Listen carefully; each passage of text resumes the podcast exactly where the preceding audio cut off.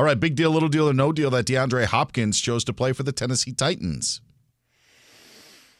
Uh, feels like a big deal on a multitude of levels, right? DeAndre Hopkins, it feels like he went to the highest bidder, um, which is fine. You're allowed to do that. I mean, you're, he got cut, so you want to make up the money, fine. Um, it's not really a pass heavy offense.